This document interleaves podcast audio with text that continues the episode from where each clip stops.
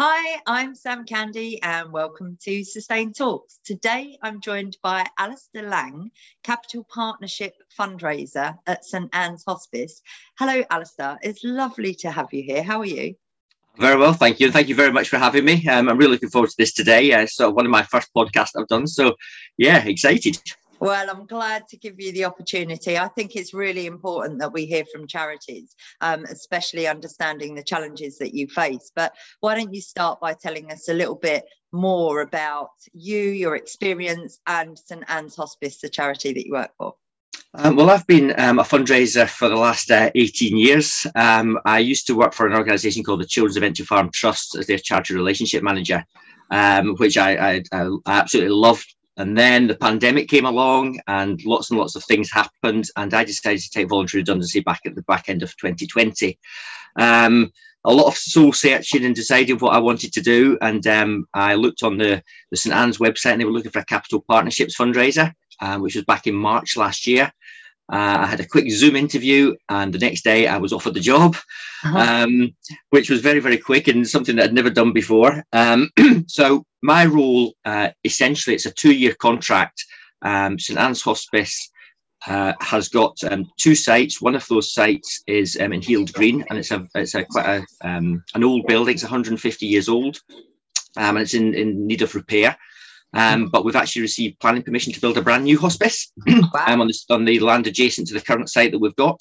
So I've been brought in to try and bring in the remaining um, uh, funding that we require for that new build, and it's especially targeting the corporate world. Yeah, yeah.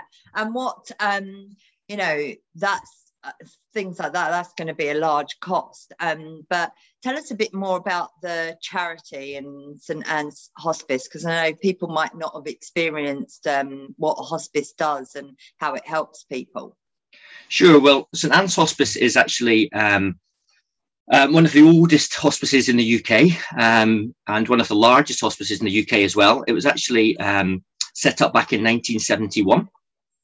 Um, so we've just we've just celebrated our 50 years um, of, of being um, uh, working.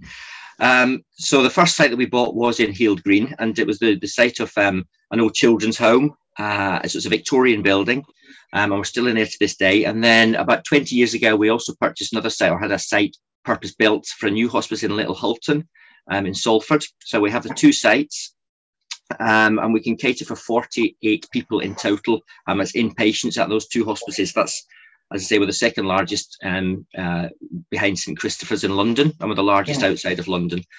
Um, so we provide inpatient care and outpatient care, um, so both end of life and palliative care. Um, but when I, when I first started the hospice, you know, I, I expected it to be just a place where you came to die. You know, that was my perception of what a hospice was. Um, and then when I actually got there, I realized there's so much more to it. Um, you know, that it's, it's, the full holistic care that we provide physiotherapy and and everything that, that, that goes with it. Um, I mean, my one of my first days that I started there, I was actually sat outside um, having a, a meeting with my boss. And when I was sat out there, one of our, our patients came out um, with her husband. And our patient liaison um, gentleman staffist came out to have a chat to them, and he was bringing them afternoon tea um, which was lovely. So they were sat there having their afternoon tea, and then he just said, "You know, have you got everything sorted for your evening meal tonight?" And uh, they said, "Yeah, absolutely. We've ordered what, what food we're, we're going to have." And he said, "But more importantly, have you ordered what pre-drinks you would like?" And he said, "Oh yes, we've ordered our gin and tonics as well." So you think everything? I think things a hospice. You know, it's just yeah. a place to come and die, but actually, it's a place to live. You know, yeah. and we make sure that that that everybody has a fulfilled life until they do pass away. Yeah, that's um I, I know, um, you know, sadly, I know some friends uh, whose uh, partners and family members that have, have been into hospices, and you know, the, the way that they talk about how they were um, treated and how you know it, they couldn't have got through if it wasn't for those hospices. So I know how Absolutely. Um, what about the costs? You know it, it, must cost to to look after that amount of people and to do the work that you do um how you know what kind of costs are you looking at lot um the, the actual costs of running the, the, the, the two sites that we've got is in excess of um, 10 million pounds a year Wow. Um, so it's a, it's a phenomenal amount of money. Now, we receive around about a third of our income from the NHS. Yeah. Um, so that money is used and specifically there really to, to pay for the, the clinical staff, so pay for the nurses, and that's that's what that money's for. Um, however, that leaves around about twenty thousand pounds a day uh, that as a fundraising team we need to bring in. So um, it's a phenomenal amount of money. Um, we we are very fortunate. We've got a great bunch of fundraisers. Um, we've got some very very loyal supporters. Um, you know, people who have maybe lost a, um, somebody within the hospice. Um, and you know, it's, it's it's fantastic, but it's it's a challenge. You know, it's really really tough to try and bring in that kind of income. Yeah, I bet it is. So, so what kind of things? I mean, is it fundraising events or I I I didn't even realize um, that it was that much money that you needed to raise. That's that's hard. How do you go about that? well, a, a, a, large amount of money that we also raise is comes from legacy income.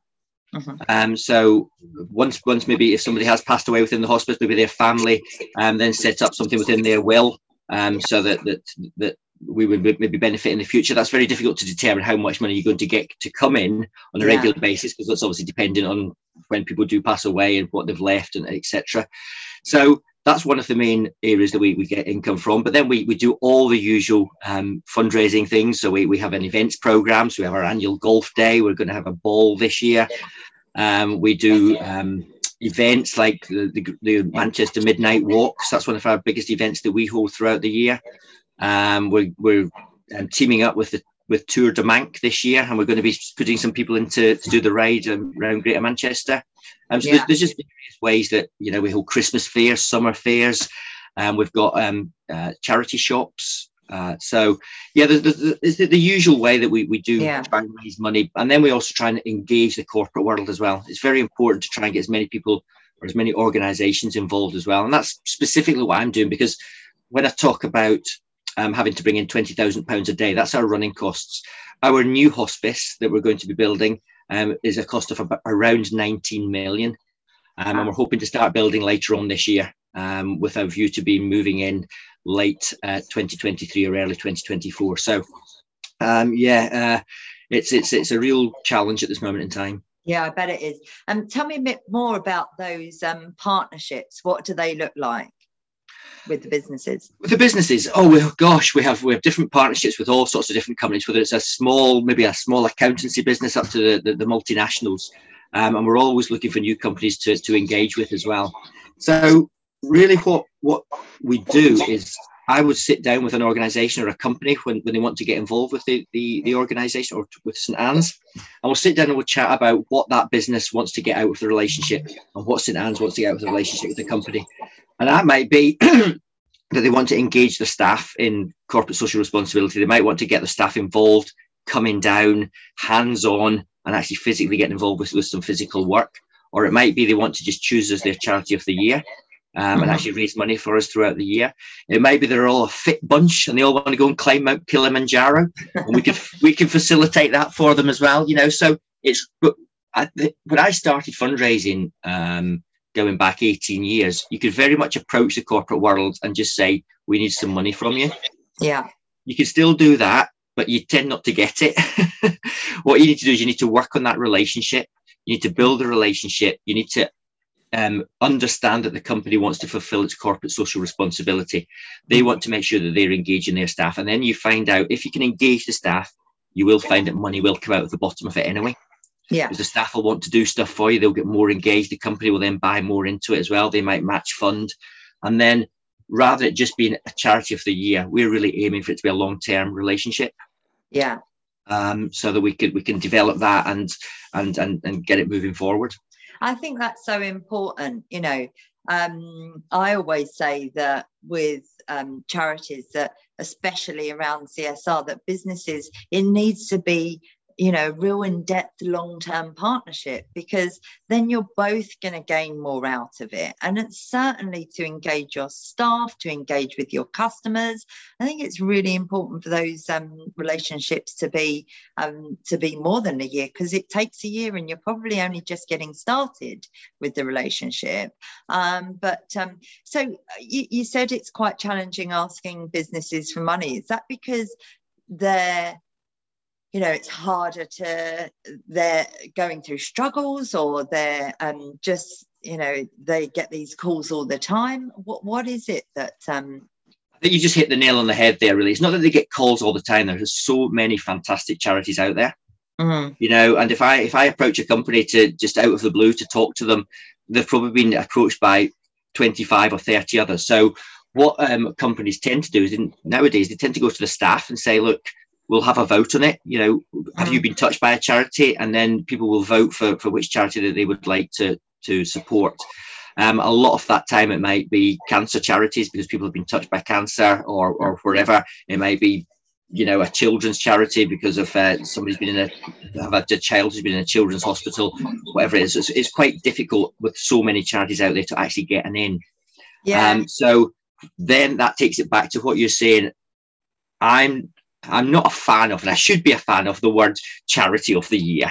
Um, but I am, I want to build long term relationships and I want to be a charity partner with that company and that yeah. to grow and develop and build over the years.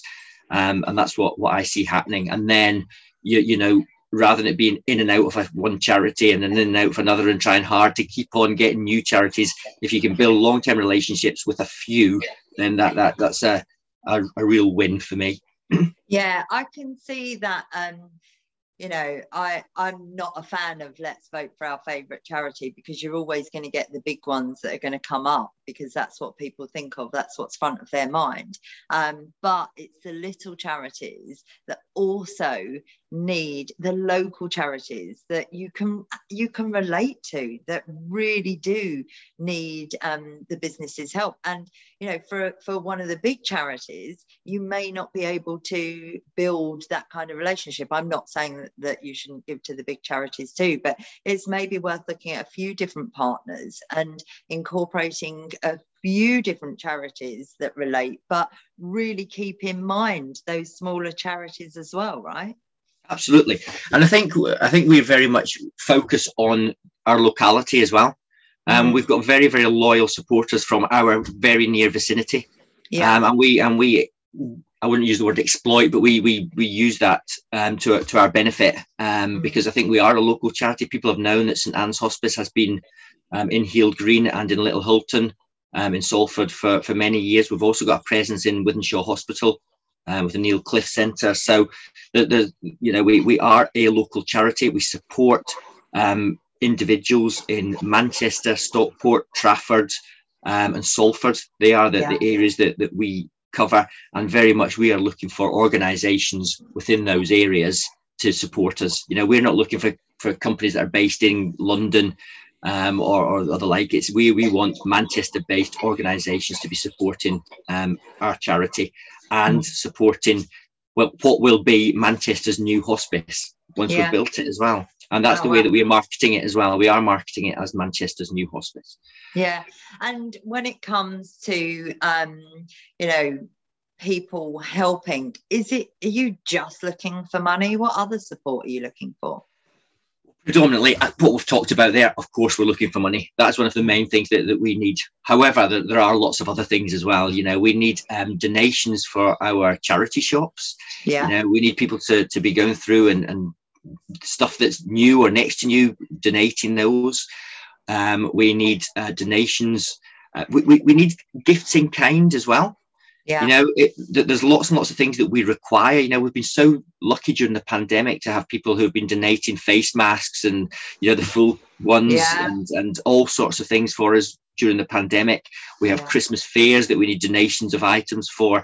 Um, it might be that we, we can target um, an organization and rather than them asking for money, it might be that they are a bed manufacturer and we can ask them yeah. for beds or mattresses or that kind of stuff. So it's it's looking. That's what I said about the big picture when you first meet an organisation and meet a company is how can we best benefit from what they do and it might be they have a product that we can utilize it might be they have got a really really hands-on workforce and we can say look we've got our garden and we need some we need some help doing some gardening can you send yeah. 10 people down for a day and just get your hands dirty and come and do that for us we've yeah. got a relation we've got a relationship at the moment with um, the trafford centre Mm-hmm. And you know, everybody lobs their 10p's and their 50p's into the fountain. Yeah. Well, that all gets scraped out every so often. It's about once every six months, and it's just manky. and we have to get people to go through it and sort it out and bag yeah. it up and all that kind of stuff. So yeah, we need and we we, we target the, the corporate world to come and help us with that kind of stuff as well. Yeah, that's good. That's good. Um, obviously, it's been a tough couple of years. I know you've changed jobs, so you said that you you know you've had a lot of support from the community, but um, for the for a lot of charities, the pandemic has really hit them hard, um, and obviously people don't have as much. Um, time or money or um, you know they don't want to sort of be be in person um, has that has that been a struggle over the pandemic it's been a huge struggle from so many different ways as well. I mean, firstly and foremost, um, from our patients' point of view, we've had to limit the amount of um, visitors that they've had. We've still been very lucky that, w- that, we've been able to to have visitors, but it's limited to to three nominated people, and only two people can visit at any one point in time. So that's very difficult if there's a, a family of five or six that want to come and visit somebody. Um, so that's caused us an issue. Um, we've also had at times obviously some of our staff have had COVID. You know, there's, there's no getting away from the fact. So they're then self isolating, and we are still continuing with that at this moment in time. So even though the UK is coming out of lockdown somewhat, we are not. So we are still in a very, very strict, um, controlled environment. Yeah. So that's been very hard. Um, from my point of view, from the fundraising side, that has been very difficult. We are we are well down in income um, over the last mm-hmm. year or so. Um, not surprisingly, you can't expect the corporate world to be giving money when, on one hand, they're, they're furloughing staff or they're making staff redundant. Um, so, charities have not been at the forefront of the, the thoughts, I don't think, over the last year or so, or last two years. Um, so, that has been very difficult. It's also very difficult to ask people for money virtually. I like to look them in the eye and tell them what we really need, and you know, yeah. and it, it's it's really it's really powerful um, an example, I've, we're, for the first time in two years, I'm actually going out to do a presentation tonight. And it's the first one I've done in two years. And that is my bread and butter, you know, going out and actually talking to people and engaging and communicating. And that's just not happened. You know, yeah. we, we, we're members like you are of um, Manchester Chamber of Commerce. Mm-hmm. And I'm just dying to get back face to face. You know, we're, we're still having virtual meetings there. So yeah. it's, it's been a, a really challenging time. Again, events, we've not been able to hold them. Yeah. You know, we've not been able to hold our midnight walk. We've not been able to hold um, our, our golf day or, or whatever the events are. So, um, yeah, it's it's been really, really challenging. Yeah, I bet. Well, if there was one thing, I mean, I, you know, hearing it from from your from your voice, I think I hope that this impacts businesses um, to reach out or to, you know, to pick up the phone or to take your calls or something. But if there was one thing that you could say to the corporate companies right now, um, what would that be? I think from from my point of view is uh, that our, our new hospice is something that is is essential. Um, we have got to the point that the building that we're currently in in Heald Green is not fit for purpose. Um, we are providing world class care. We've got world class nurses and yet the building is not fit for purpose. Um, so we've because of that, we've not actually been fixing things that are going wrong because we know we're going to be moving into this new building. Um, you know, it needs a new roof. The corridors are not wide enough. There's leaks. Um, the, the, we've not got piped oxygen. People are nurses are dragging oxygen through the, the, the building, so it's not fit for purpose. Um, we are in the position at this moment where we've raised um, around about or half of the, the, the 19 million has been released by our trustees. Um, we're confident that other money is going to come in, but we're still going to be about six million pounds short. And I'm just need the corporate world and people of Manchester to, to become founder funders um, of Manchester's new hospice and just get in touch, see where there's any way they can get involved, engage the staff, do some events, help us in any way you can. But we need this new hospice for Manchester. You know, we, we, we none of us want to be in a hospice, but you know, it, it might be that it might be somebody's mum, dad, brother, sister and are going to need that hospice, and they would want it to be the best place it possibly could. And not yeah. somewhere where they're in multi wards and there's other people about and there's a lack of privacy. We need this new hospice for Manchester. And I would just ask them to yeah. really yeah. think about that and, and see whether they could help us. Well, I hope that this um, podcast and this interview uh, helps in some way.